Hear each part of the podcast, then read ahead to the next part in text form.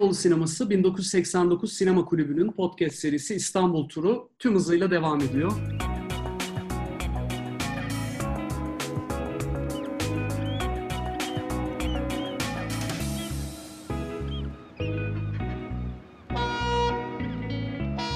Ben Hakan Bıçakçı. Bugün konumuz İstanbul ve sinema. Konuğumuzsa sinema yazarı, akademisyen, film ve medya üzerine çalışan, aynı zamanda editör ve de radyo programcısı Yeşim Burul. Yeşim merhaba. Merhaba Hakan. Nasıl gidiyor sorusuyla başlamak isterim. İçinden geçmekte olduğumuz olağanüstü dönemi sen nasıl geçiriyorsun? Bu kaydı yaptığımız dönem böyle göreceli bir yeni normale geçiş dönemine denk geldiği için evlere aylarca kapandıktan sonra şehrin içine yeniden karıştığımız bir döneme denk geldi. Dolayısıyla benim için şehir ve İstanbul üzerine düşünmek açısından da ilginç bir dönem oldu. Sürekli bu dönemin filmleri nasıl çekilecek, e, hikayeleri nasıl anlatılacak diye düşünürken buluyorum kendimi. Doğru konumuzla bağlantılı bu sokağa çıkma durumu.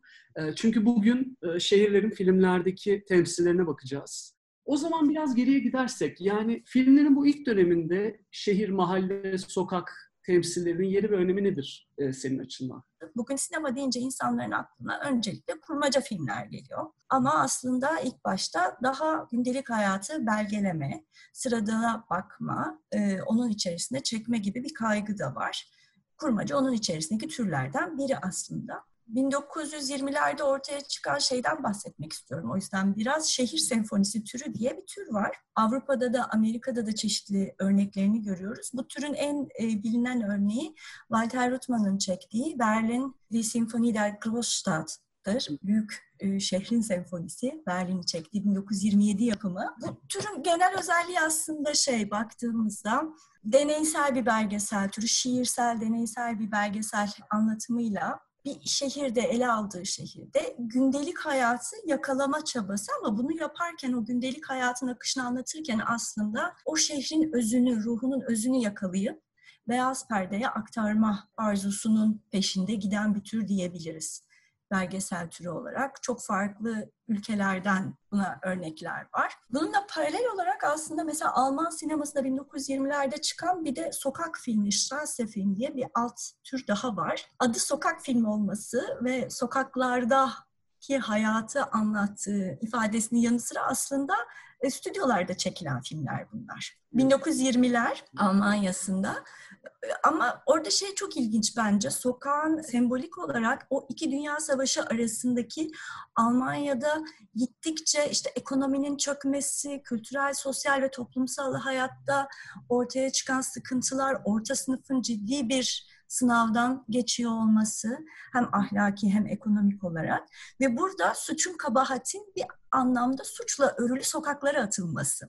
Yani bu sokak filmi türün hikayelerine baktığımızda hep şey görürüz. Genelde böyle e, düzgün orta sınıf bir ailenin babası bir şekilde sokağın ve sokak hayatının cazibeleriyle cazibelerine kendini kaptırarak işte bu başka bir kadın olabilir, kumar olabilir, alkol olabilir. Bir anlamda elindeki varını yoğunu kaybetmesi ve elindekinin kıymetini bilememesi sonunda hep bir pişmanlık olsa da o bitmişlik, tükenmişlik duygusu aslında birazcık hani Almanya'nın da bitmişliğini, tükenmişliğine de böyle göz kırpar gibi bir taraftan. Bahsettiğim Berlin Senfoni der Großstadt'ı Berlin'de böyle bağımsız çok hoş bir sinemada izlemiştim. O yüzden çok net hatırlıyorum böyle hafızamda çok net e, kalmış. gerçekten. Bu işte dediğin gibi ilk görüntüler hani belge niteliğinde işte trenin gara girişi vardır en meşhurlarından mesela. Evet. Bir kurgu ile ilgili bir belgesel, bir editing belgeselinde e, görmüştüm. İlk başta şey tartışmaları çıkıyor. Yani bu tutmayacak. Bunun bir geleceği yok çünkü işte trenin gara girişini izliyoruz. Fabrikadan çıkan işçileri izliyoruz. E insanlar zaten e, bedavadan bakıp göreceği şeyleri niye para verip izlesinler gibi bir tartışma çıkıyor ve bunun geleceği olmadığı tartışılırken kurguyu buluyorlar. Yani o görüntüleri birleştirerek bir hikaye oluşturma ve ondan sonra çok popülerleşiyor ve ilgi görmeye başlıyor. Ve aslında dediğin o belge, belgesel duygusundan hikayelere ve kurmacaya doğru sanki e, daha baskın bir yere doğru gidiyor yolculuk. Sinema insanlara normalde görme şansları olamayacak şeyleri görme, ve de bambaşka şeyler hayal edebilme şansı veriyor. Ziga Vertov'un Man with a Movie Camera, Kameralı Adam filmi de bu açıdan çok önemli filmlerden biridir. 1929 yapımı. Orada da bir nevi şehir senfonisi gibi yapar ama dört farklı şehirde çekilmiş görüntüleri montajlar. Tam da senin dediğin gibi montajla beraber başka bir şeyi anlatma ve aslında şehir anlatılarını da dönüştürme imkanı da ortaya çıkıyor. Evet, biraz da sanki kameranın insan gözünü yerine alma ilkesi de başlıyor. Hı hı. O film bizzat kendi içinde bizi hem şehir üzerine düşündürtüyor ama aynı zamanda sinema üzerine düşündürtüyor kaydetme Hı. üzerine düşündürtüyor dediğin gibi. Gözle kamera ilişkisi, bakmak, görmek ve bütün bunları kurgularken, montajlarken de yeni bir şey yaratmak. Orada aslında bizim Türk filmlerinde de çok gördüğümüz bir şey vardır. O kavramı geliştiren şey tesadüfen belki biraz da bulan yine bir başka Sovyet sinemacı Lev Kuleshov. Kendi montaj atölyesinde çekimler üzerinde çalışırken bugün yaratıcı coğrafya diye adlandırdığımız bir şey buluyor. Aslında hepimizin çok iyi bildiği bir şey. Farklı lokasyonlarda çekilmiş görüntüleri öyle bir kurgulayabilirsiniz ki aynı mekandaymışsınız, hissi yaratılabilir. Ben eski Türk filmlerini o gözle izlemeyi çok severdim. Zeki Müren Salacak'ta yürür, iki adım sonra Galata Kulesi'ne varır mesela. İstanbul'u bilerek bizim yakalayacağımız bir şey ama İstanbul'u bilmeyen biri için e, oradan oraya yürüyerek gitmek pekala mümkün olabilir. Kuleshov'un deneyleri ben de bir ara çok e, ilgilenmiştim. E, çok enteresan. İşte Eisenstein'ın hocası Kuleshov. Onun çok meşhur, mutlaka biliyorsundur. Dinleyenler arasında da bilenler vardır eminim. Bir oyuncunun yüzüyle e, farklı şeyleri montajlıyor. Yani oyuncunun ifadesiz bakan yakın plan bir görüntüsünü karşısına bir pas çorba koyuyor. Tekrar oyuncunun yüzüne dönüyor. Ondan sonra aynı yüzü tabutta yatan bir kadınla montajlıyor. Sonra aynı yüzü küçük bir kız çocuğuyla montajlıyor ve insanlara izletip şeyi soruyor. Bu surattaki ifade nedir? Yüz ifadesi nedir? diyor ve bir tas çorbayla montajlandığında açlık diyor insanlar.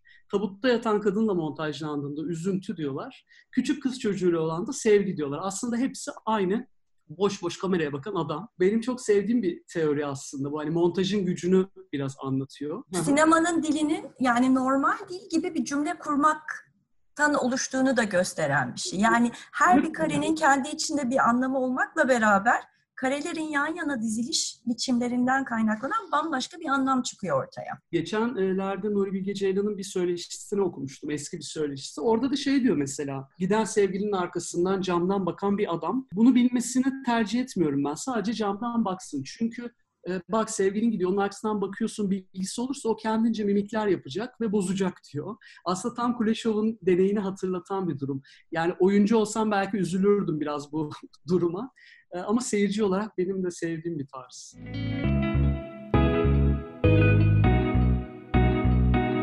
Vertov'u andık. Vertov'un aslında İtalyan yeni gerçekçiliği üzerinde etkisi olduğu kabul ediliyor. İtalyan yeni gerçekçiliğinin de sanki bizim e, sinemamız üzerinde etkisi oldu. Yani şöyle diyeceğim, işte savaş sonrası yokluk ortamında İtalyan yönetmenlerin bir kısmı stüdyoları bırakıp sokağa çıkıyor. Amatör oyuncularla basit insanların, küçük insan hikayeleri anlatmaya başlıyor ve şeyi görüyoruz. Bir yandan stüdyo kullanımı ve prodüksiyon mantığı devam etse bile bir yandan da İtalya'nın turistlerin görmediği bölgelerinde geçen olaylara tanık oluyoruz. Bu turistik ve turistik olmama konusu aslında biraz e, İstanbul ve sinema deyip hani Türkiye sinemasında İstanbul'a bakarsak benim ilk aklıma şey geliyor. Yani bu konuyu konuşalım deyince ilk çağrışım dönemin Netflix dizilerinde, filmlerindeki İstanbul'un ele alınışında acayip bir turistik bir üslup var ya. Yani mutlaka mesela evin camından bir Galata Kulesi görünüyor. Yani İstanbul'da kaç ev Galata Kulesi'ni görüyordur bilmiyorum ama bu filmlerdeki tüm evler maşallah böyle en güzel açılardan görüyor. Şeyi görüyoruz e, işte kapalı çarşı, nazar boncuğu, fal baktırma sahnesi gibi. Yani bunlar bizi temsil etmiyor tabii ki. Bunu ben şeye benzetiyorum. Elma çayı fenomeni. Bizde kimse elma çayı içmez ya. Ben hayatımda hiç elma çayı içen insan görmedim ama turist olarak turistik yerlerde gezersen e, bu millet herhalde şey e, elma çayı manyağı dersin. Hani onun gibi bir şey. Kimi filmde tabii şehri İstanbul'u böyle turistik bir malzeme olarak değil bir sorun olarak ele alıyor. Aynı konu taşra'nın ele alışında da geçerli. Kimisi onu şirinleştirip e, şehirler için köy filmleri yapıyor. Kimileri bir sorun olarak ele alıyor.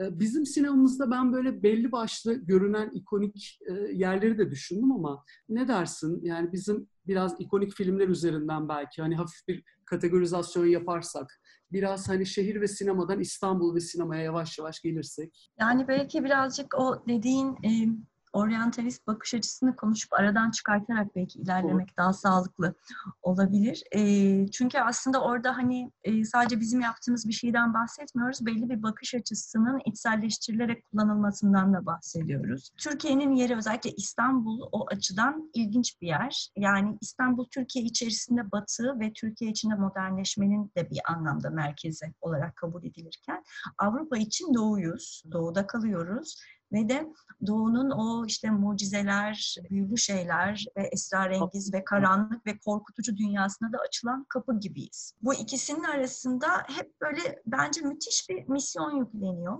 İstanbul'a. Yıllar önce bir arkadaşımın annesi ki kendisi de yaratıcı endüstrilerde çalışan biri. İlk 60'larda ziyaret etmiş İstanbul'u.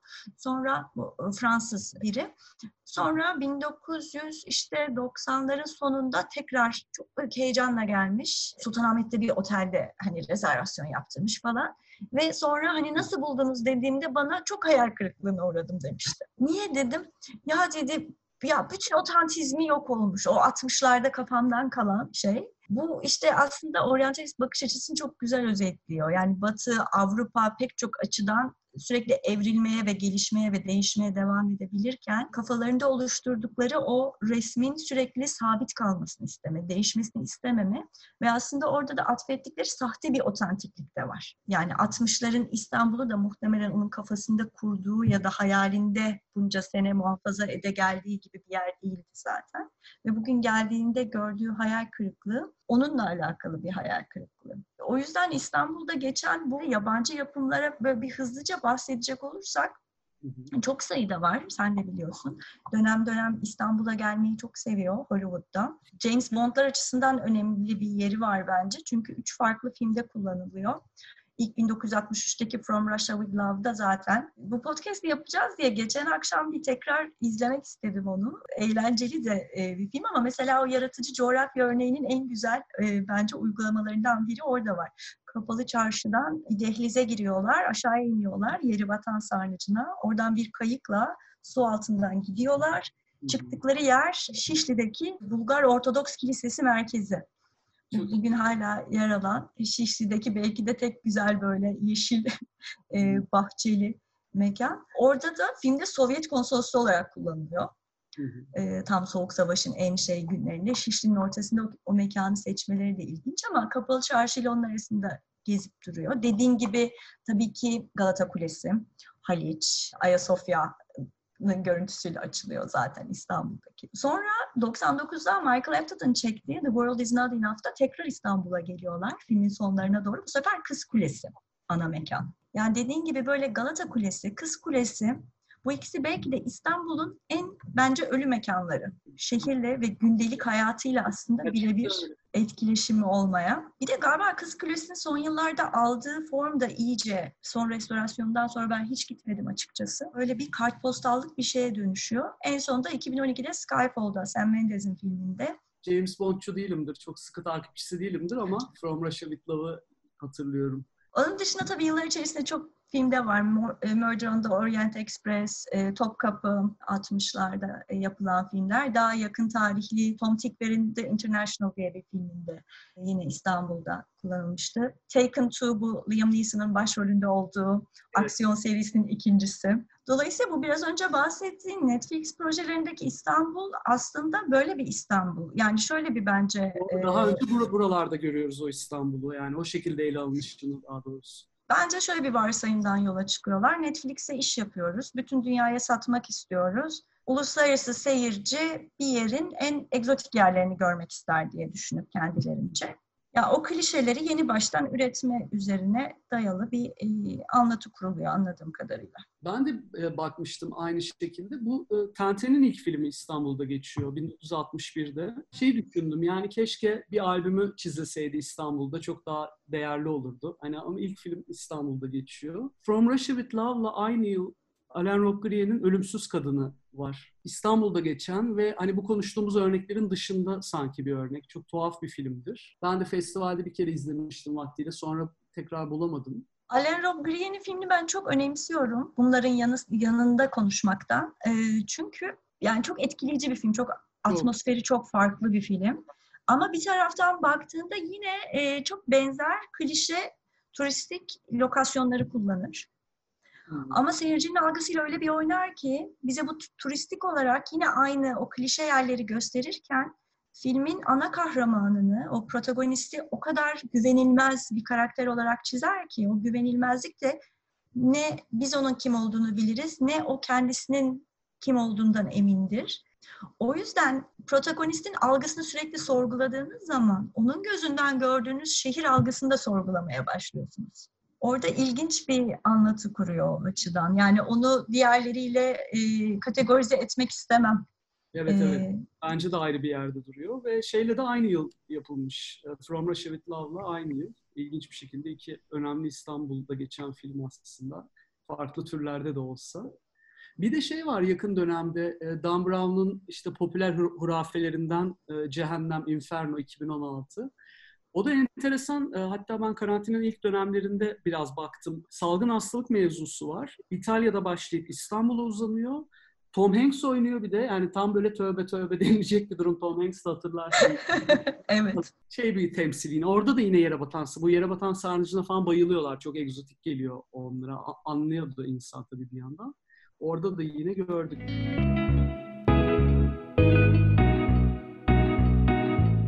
Peki bizim filmlere baktığımızda yani bizim kendimizi bize anlattığımız filmlerde mesela şey söyledin, protagonistin e, bakış açısından bahsettim. Bir de mesela İstanbul'un antagonist olarak yani düşman gibi karşı güç olarak kötü adam gibi neredeyse konumlandığı filmler de var. Mesela belki en ünlüsü Gurbet Kuşları, Halit Refik'in. Haydarpaşa Garı anıtsal bir yapı zaten bizim sinemamız için. Haydarpaşa Garı'nda başlayıp Haydarpaşa Garı'nda biter hatta o film. Senaryosu da Orhan Kemal'indir. Bu şey ayrımını da hissederiz. İşte e, aslında bizim e, sinemamızda çok kullanılan işte köşklerdeki izole zenginlerle e, mahalle mahalle kültürünü gördüğümüz işte zengin fakir ayrımı. Hatta o filmden benim çok sevdiğim bir diyalog vardır Kız e, sonradan İstanbul'a gelen çocukla ama şey şehirli taklidi, İstanbullu taklidi yaparken şeyi görüyor. Köyden gelmiş çocuklar oynuyor. Kadın bunları aşağılıyor işte. Köylüler geldi mahvetti burayı falan gibi o klasik muhabbete giriyor. E, sonra adam içgüdüsü olarak onları koruyunca yoksa sen de mi onlardansın deyince Allah göstermesin benim ailem su katılmamış İstanbullu. Köy adına Kadıköy'den başkasını bilmem diyor. Ve gerçekten İstanbul burada mesela bir e, kötü adam gibi. Haydarpaşa Garı ile o klasik ikonik e, İstanbul'a gelip yenilmelerini anlattı. Haydarpaşa Garı'nı anmışken mesela dolmuş duraklarını çok görüyoruz. Kahveleri çok görüyoruz. Kemal Sunal filmlerinde falan. İşte bu köşk gece kondu ayrımı, mahalle. Bir de şey dönemi var. Balıkçı köyü dönemi işte Zilli Nazife, Fatma Girin oynadı. Hmm. Azize, Karagözlü'ndeki gibi böyle bir balıkçı köyü ortamını da e, görüyoruz. Yani İstanbul'un çok farklı mekanları kullanılıyor dediğin gibi e, farklı sınıfsal ayrımları ve şeyi anlatmak adına ama Haydarpaşa Garı zaten e, 1900 işte 50'lerde başlayan bu iç göç furyasıyla şehirleşmenin e, işte fabrikaların kurulması e, ile beraber taşradan, köyden, kırsaldan şehre göçün çok önemli bir şey gibi. E, ana giriş kapısı Haydarpaşa Garı. O yüzden filmlerde karşımıza çıkması çok ikonik. Gelin'de de vardır mesela 73 yapımı Ömer Lütfü Akat'ın üçlemesinden. Ben onu şeye de bağlamak isterim tabii. 70'lerin ortalarında başlayan arabesk film furyasında da aynı aslında hissiyatın devamını görürüz. İstanbul işte orada tam bir antagonist dediğin gibi. İstanbul seni yeneceğim der. Galata Köprüsü'nün orada genç Orhan. Ama arabesk filmlerin özelliği biliyorsun anlatısal olarak sonunda yenilir. Yani evet. hep yenilir. Yani o şehir bütün o acımasız çarklarıyla, sistemiyle zavallı gençleri, sevenleri ayırır, onları böyle lime lime eder. Ee, orada şehir aynı zamanda sistemin de bir e, temsilcisi, sembolü. Şehrin daha böyle tekinsiz, korkutucu bir anlam kazandığı filmlerden bence en önemlilerinden biri de Yeşim Ustaoğlu'nun Güneşe Yolculuk filmi 1999 yapımı. Güneşe Yolculuk'ta da hatırlarsan iki genç çocuk vardır. E, tesadüfen birbirlerini bulurlar genç delikanlılar. İkisi de alt sınıf, işçi sınıfı. Bir taraftan Türkiye'de İstanbul'da Kürt olma, o etnik kimliğin farkında olma olmama bunun sana fark ettirilmesi, bunu yaşayarak öğrenme ve o durumda şehrin aslında seni çok da içine almayışı dışlayışı ve şehrin bir riske dönüşmesi. Yanlış hatırlamıyorsam bir milli maç kutlamasıyla başlıyordu. O da çok Doğru. güzel. Ve orada kim kutlamaya katılıyor, kim katılmıyor üzerinden. Belki futbolla ilgilenmeyen de biri olabilir.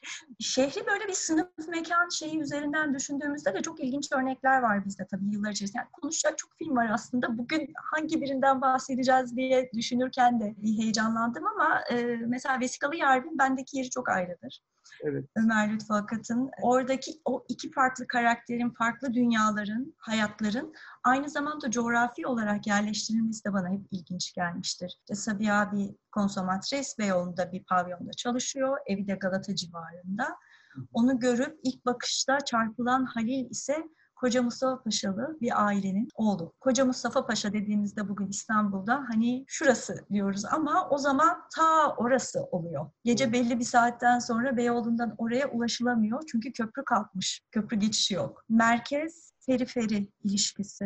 Kimler daha içeride o şehir kültürünü, işte o dediğimiz gibi gece hayatıyla da eşleştirilmiş o hayatı yaşıyor. O birazcık daha dışarısından geliyor. Ama hani aşklarının önündeki engellerde bu iki farklı mahallenin yerleştirilmesi. Bize Koca Mustafa Paşa'yı tanıtışı Ömer Lütfü Akat'ın o filmde. O açılış sahnesinde işte camiyi görürüz, mütevazi evleri görürüz. Sabah kalkıp at arabasıyla bostana sebze meyve almaya gidişini görürüz. Bir manavdır çünkü Halil. Manavda doğru. Orada o, onun o bambaşka bir hayat alanını bize o kadar hızlı ve o kadar sade bir biçimde anlatır ki. Öbür taraftan Sabiha'yı tanıdığımız yerse pavyonun içidir. Beyoğlu'nda. Halil'in deyişiyle boyalıdır orada. Sabiha çok güzeldir. Gözlerini alamaz Halil. Ama oradan çıkıp eve gittiğinde bambaşka bir insana dönüştüğünde görür o boyalarını silince. Bir de o filmin içerisinde mekansal olarak bana hep ilginç gelen ilişkileri Darboğaz'a girdiğinde şehirle kurdukları ilişki. Halil gider böyle Eyüp Tepelerinde bir yerde bir bankta tek başına oturur, şehre yukarıdan bakar, düşünür de düşünür ne yapacağım diye.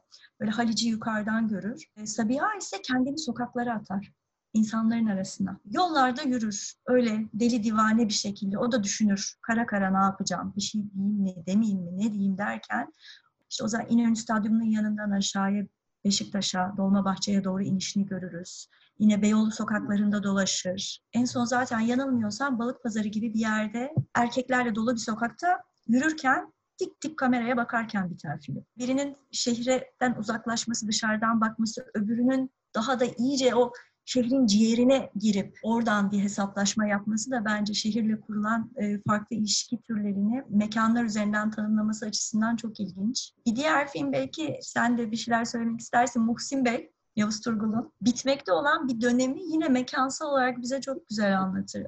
Beyoğlu'nda Doğan Apartmanı'nda çekiliyordu Galata tarafında. Ee, dış mekanı zannediyorum orasıydı. Çok etkileyici bir mekandır orası da ama bir taraftan da artık Muhsin Bey'in zamanının bitmesi, yeni bir dönemin başlaması. Yavuz Turgul açısından da bence çok ilginç bir filmdir. Çünkü Yavuz Turgul da Türkiye sinemasında aslında bir geçişi temsil eder. O da Yeşilçam'ın bitişi, Tabii, yeni. Türkiye sinemasının başlangıcının arasındaki köprü ana isimlerden biridir. Yani İstanbul'a baş, bakmanın çok başka başka biçimleri var ama beni en çok heyecanlandıranlardan biri de göçmen gözüyle İstanbul'a bakmak sinemasal anlamda. Orada ben Fatih Akın'ın sinemasını çok önemsiyorum. Doğru bu da aslında iyi oldu söylediğim üçüncü bir bakış. Yani bizim bizim şehirlerimize bakışımız, yabancıların bakışı dışında bir de böyle bir ara, ara kategori de var aslında. Çok kısaca özetleyecek olursam ilk filmin kısa ve acısızın en sonunda film tamamen Hamburg'da geçer zaten. İşte bir Sırp, bir Yunan, bir Türk asıllı üç genç adamın suça bulaşma ve bundan kurtulmaya çalışma hikayesi. Ama en sonunda işte bir suç işlemiş olan Türk karakter kaçması gerekir ve elinde İstanbul biletiyle görürüz. Yani uçak bileti. İstanbul alınmış ve uçak biletiyle biter kısa ve acısız. Bir sonraki filmi Temmuz'da da bu sefer bir Alman böyle sıkıcı kendi halinde bir matematik ya da fizik öğretmeni bir Türk kızına aşık olduğunu düşünerek ve Türkiye'ye tatile gidiyor. Onun peşine düşer ve Hamburg'dan İstanbul'a giden aslında bizim bu gurbetçi ailelerin her yaz yaptıkları yolu bu sefer bir Alman'a yaptırır bir Türk'ün peşinde. Ve o, onun peşinde e, İstanbul'a gelirler. Bu sefer İstanbul'u görürüz. Film İstanbul'da biter. Hatta işte Ortaköy'de Boğaz Köprüsü'nün ayaklarının altında biter. Ve bu aslında Fatih Akın'ın da İstanbul'a gelişini işaret eder bize. Sonra bir sonraki filminin yarısı İstanbul'da geçer. E, duvara karşı. Duvara karşıda da yine Almanya'da başlayan hikayeleri, karakterleri ikinci yarısına itibaren film İstanbul'a taşınır ama bize İstanbul'un turistik, egzotik yerlerini göstermez. Bir otelde oda temizlikçisi olarak çalışmaya başlar önce Sibel. Ondan sonra Beyoğlu'nun arka sokaklarını görürüz, barları görürüz. Böyle ruhu iyice kararmış bir insanın o ruhunun iyice derinliklerine doğru yaptığı yolculuğu aslında İstanbul'un o arka sokaklarında çok sıkışmış bir hayatın içinde ona yaptırır ama sanıyorum duvara karşıyı çekerken İstanbul'da ve Beyoğlu'nda o kadar çok vakit geçirir, o kadar çok insanla tanışır ve o kadar da heyecanlanır ki Fatih Akın. Bir sonraki filmi Crossing the Bridge, belgesel türünde çektiği, İstanbul'un müzikal panoramasını çıkarmak üzere yola çıktığı filmde Orada Alexander Hake vardır aslında başta. Bir film için geldim, İstanbul'u gördüm, çok etkilendim, müzikleriyle tanışmak için bunu yapıyorum diye anlatır ama aslında o anlatının öznesi şeydir, Fatih Akın'ın kendisidir. Alexander Hake biraz orada şey gibi, onun böyle personası gibi.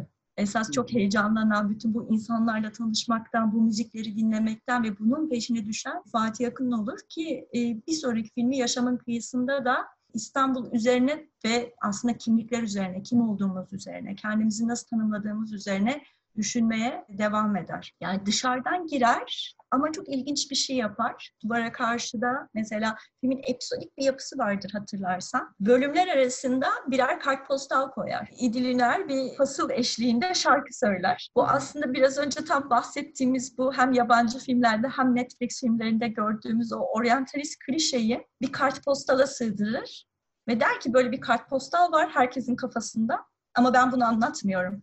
Ben size bunu anlatmayacağım. Çok çok güzel, çok şık bir hareket olarak böyle bir şey var. Biraz da diasporada hepimizin kafasında da böyle bir imge var. O biraz diasporik birey olmanın da getirdiği bir şey. Ailelerde olan. O duvar halıları gibi düşünüyorum ben onları. Herkesin memleketten gelen bir şeyler astığı duvarına. Ama aslında öyle bir yer yok. O yüzden o egzotik ve oryantalist bakış açısını hem kırar hem de onun yerine bambaşka alternatif bir anlatıda önermesi açısından çok önemli bence de. Çok güzel özetledin. Çok severim Fatih Akın ama böyle Fatih Akın sevgim depreşti. Tekrar sırayla izleyeceğim ben de. Bu şey söyledin ya duvara karşıda Beyoğlu'nun arka sokakları. O aslında bizde sanki ton olarak çok anlatılmıyor. Beyoğlu'nun arka yakası gibi filmler vardır 80'lerde. Biraz kenti depresif bir şekilde ele alma. Yani bir kent melodramı gibi. Film noir'da gördüğümüz işte bu bunalımlı erkekler, güvenilmez kadınlar, jalüziler, vantilatörler, gölgeler, sokak lambaları, yağmur, titrek neonların falan oldu ve bu sefer de şehir turistliğin tam tersi bir melankoli e, merkezi gibi bir depresif bir mekan olarak ele alınır bütün şehir. Bu ton sanki bizde çok fazla yok bildiğim kadarıyla. Şeyler de var aslında özellikle 80'lerde 90'ların başında biraz görüyoruz. O biraz ötelenmişlerin, ötekilerin itildiği bir yer olarak Dönerse Mıstık Çal, Gece Melek ve Bizim Çocuklar. O, o dönemde var. Evet. O, o, o dönemde dönem, var. O da bir damar aslında. Yani şehri ele alma anlamında o karanlık arka sokaklar bir şey üzerine de ne düşündüğünü merak ediyorum aslında. İstanbul'a bakan e, çok film var. Yani İstanbul'u fon olarak kullanan filmler var. Bir de İstanbul'a gerçekten bakan, İstanbul üzerine düşünen, onu da filmin bir aktörü gibi kullanan filmler var. E, bu e, İstanbul'daki o şeyleri söylediğimizde benim hep aklıma e, klişe görüntüler, hep organize işlerin ilki geliyor. Yukarıdan çekilmiş görüntülerin güzelliğine o kadar kendini kaptırıp koyalım koyalım daha çok koyalım. Şehir ne güzel gözüküyor. Böyle hep şey gibi geliyor bana. Çok pahalı bir çekim yaptık mümkün olunca kullanalım o görüntüleri gibi bir refleks de var ama hani bu çok dolgu gibi de duruyor orada. Yani tamamen bambaşka bir tarafa evrileceğim. Bir de Uzak gibi bir film var. Nuri Bilge Ceylan sinemasında çok farklı yerlere gider. İstanbul'un kullanımı açısından ya en sevdiğim film olabilir e, hani İstanbul'da geçen belki de. Yani çünkü öyle bir kurar ki kamerasını karakterleri bir taraftan tanırken şehirle kurdukları ilişki üzerinden de anlamlandırıyoruz. Yani içine almayan, dışlayan bir İstanbul var. Üç Maymun'da falan da var biliyorsun. Yani o da İstanbul'da geçen iklimlerin bir kısmı orada. Ama Nuri Ceylan mekan üzerine, lokasyon üzerine de çok kafa yoran bir yönetmen. Bildiğim kadarıyla Uzağ'ın senaryosunda kar yok. Kar bir sürpriz olarak e, filme hediye ediyor İstanbul ve gerçekten çok başka bir şey de katıyor, katman da ekliyor. Yani Hatta bir sahnesi vardır. Birden cama döner, kar yağıyor e, der karakter. Gerçekten de e, muhtemelen set ekibi için de öyle olmuş. Bir sabah uyanmışlar, kar yağıyor ve gerçekten de acayip bir şey ekliyor filme.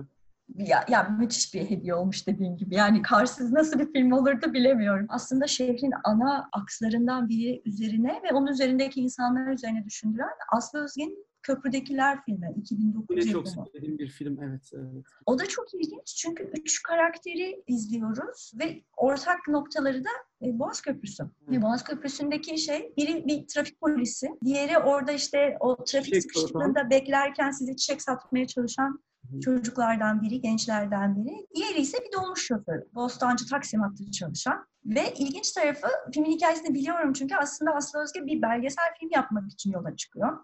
Ama bir şekilde istediği tonu bir türlü yakalayamıyor. Ama sonra o insanların gerçek hikayelerini oturuyor, yazıyor ve ben yine size bunu oynatacağım diyor. Yani kendi hayatınızı, kendi hikayelerinizi oynayacaksınız. Ve sanıyorum polis memuru dışında herkes kendisini canlandırıyor.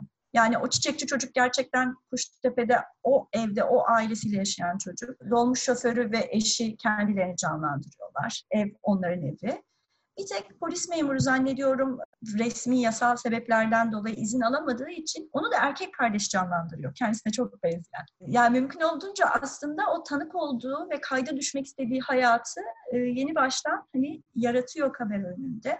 Ve bu kesişen hayatlardaki herkesin ne kadar büyük bir mücadele içerisinde olduğu ve o köprü üzerinde o farklı konumlanmaları kimsenin aslında tam olarak bu şehirde kazanan olamadığının da altını çiziyor sınıfları göstermekteki o İstanbul'un merkezi mesela köprüdekilerde o vardı. O çiçekçi çocuğun Kuştepe'de olması yaşamasın tesadüfi değil. Her birinin ailelerinin, semtlerin, mahallelerin e, şeysi. Çünkü hep böyle genelde alt sınıfın hayatları, onların nerede geçtiğine dair filmler var. Mesela Toz Bezi var, yakın tarihli Ahu Özyurt'un.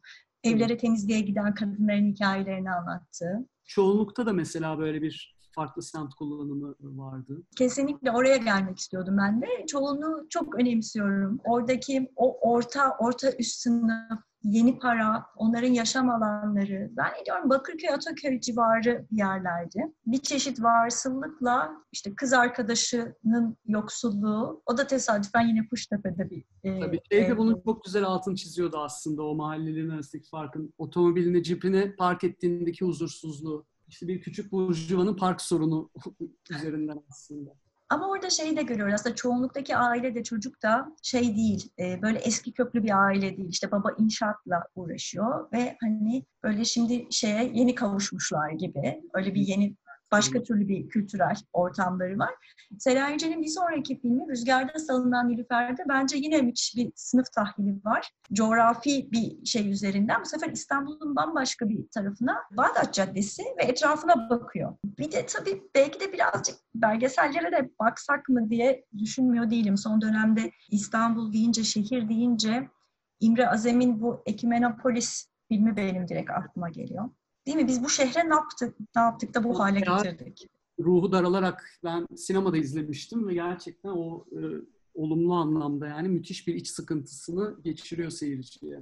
Bir de böyle daha farklı türde şehre yaklaşan ama o oryantalizm tuzağına hiç düşmeden bence çok farklı bir bakış açısı getirerek de şehri gerçekten görmemize de bir vesile olan birkaç filmden bahsetmek istiyorum. Bunlardan biri bence bu anlatısal yapısı itibariyle ya da belki o görüntülerin hissiyatıyla Jean-Rob Grien'in filmi Unutulmaz Kadını da hatırlatan Hasret filmi. Yearning, Ben Hopkins'in siyah beyaz çekildiği için belki de biraz öyle bir hissi de var bende ama orada da böyle İstanbul üzerine belgesel çekmeye gelen bir grup sinemacının hikayesi, bir yönetmen var işte belgesel yönetmeni film çekiyor.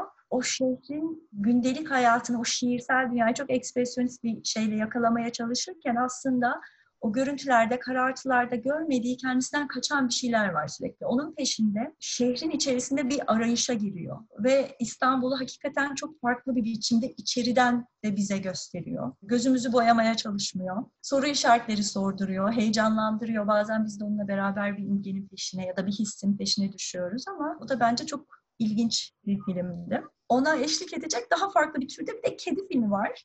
Amerika'da en çok izlenen Türk filmi etiketiyle bildiğimiz değil mi? Hala öyle galiba. Bu, bu etiket beni çok mutlu etti mesela ilk duyduğumda. Çünkü bence şey bir şey değil mesela oryantalist bir anlatısı yok. İstanbul hayatının çok önemli entegre bir parçası olan kedileri anlatıyor. Biraz onları anlamaya çalışarak, biraz onların gözünden, biraz insanlarla ve mekanlarla olan ilişkileri üzerinden. Ben mesela kedisiz bir İstanbul düşünemiyorum. Ben çok e, büyük bir kedi manyağı, kedi sevdalısı bir insan olarak zaten bir pozitif ön yargıyla izleme durumunda kaldım yani çünkü şey başka bir etkisi de oluyor ama e, dediğine katılıyorum. Tur, yani ilk kulağa biraz turistik tınlıyor böyle çünkü yabancıların, Avrupalıların en çok şaşırdığı şey İstanbul sokaklarında ne kadar çok kedi olması çünkü Avrupa'da olmayan bir şey sokakta hayvan. O yüzden hani o, ama o sömürülüp o şekilde kullanılmamış.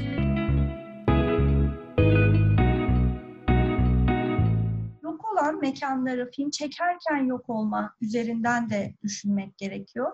Mesela bu son dönemde inşaat alanı, bütün o dönüşümler etrafında çekilen filmlerde de bir süre sonra gidiyorsunuz. Daha geçen hafta filmin çekildiği yer artık yok. Yıkılmış yerine yeni bir site kuruluyor. Yani onun üzerine bakan filmlerin ortaya çıkması da hiç şaşırtıcı değil. Evet, mesela e, Ramin Matin'in son çıkışı da belki bu bağlamda alabiliriz. Yani bir şantiyeye dönmüş bir şehir ve o şehirden çıkamayan bir karakter üzerine aslında bu İstanbul'un antagonist olmasının belki de hani en uç örneklerinden. Neredeyse boğazını sıkacak gibi karakterin şehir. Yine Ali Vatansever'in Saf filmi Fikirtepe'de geçen o benzer şeyi tamamen başka bir tonla anlatıyor ama aslında dediğin gibi yeni dönem Türkiye sineması yönetmenleri, senaristleri bayağı bir kafa yoruyorlar e, bu şeye. Ama işte ana akımda da o karşılıklı şeyi görmek lazım. Evet, bir takım özel örnekler burada andığımız e, dışında ana akım yine bildiğini okuyor. E, kafadaki hazır kodlar üzerine devam ediyor yolculuğuna. Evet ama ben hani şeyin tekrar altını çizmek istiyorum. Son dönemde beni e, özellikle belgesel sinemacılar çok heyecanlandırıyorlar. Yaptıkları işlerle. Bunda biraz şeyin de bence faydası var. Yani kurmaca film çekmek için gene neresinden bakarsak bakalım ciddi bir ekip kurulacak. E, minimumda bir sermaye gerekiyor yatırım gerekiyor. Ve Türkiye'de biliyorsun artık film yapmak gittikçe zorlaştı. Kültür Bakanlığı desteklerinin koşulları, şartları, dağıtım biçimleri hep oldum olası zaten çok tartışmalıydım. Gittikçe daha çok tartışmalı bir hale geldi. Çok fazla fon yok aslında. Bölgesel fonlar yok bizde. Bir takım alternatif fonlar yok. Avrupa ile karşılaştırıldığında çok kısır kalıyor Türkiye. Bir takım ortak yapım fonları olsa da. O yüzden belgeselciler için hani ellerine bir kamera alma, hani küçük bir ekiple çıkma ve kaydetme. Kendi tabii hazırladıkları, e, çalıştıkları senaryo ve yapım üzerinden bir şeyler çekme imkanı biraz daha fazla onlar için. Doğru. Bu da çok büyük bir özgürlük veriyor. Evet, belki bu dönem e, mecburen bu şeyin yükselişi de e, olabilir ki olumlu bir sonuç da olur tabii bu aynı zamanda. Hani finansal olarak mecburen diyorum. Hani böyle bir döneme de girebiliriz belki dediğin gibi. Çok teşekkür ederim katılmayı kabul ettiğin için ve bu güzel sohbet için. Çok sağlam bir İstanbul turu oldu bence. Yani e, programın adını hak eden bir bölüm oldu. Ben çok teşekkür ederim bu güzel sohbet için. Görüşmek üzere. Hoşçakal. Hoşçakalın.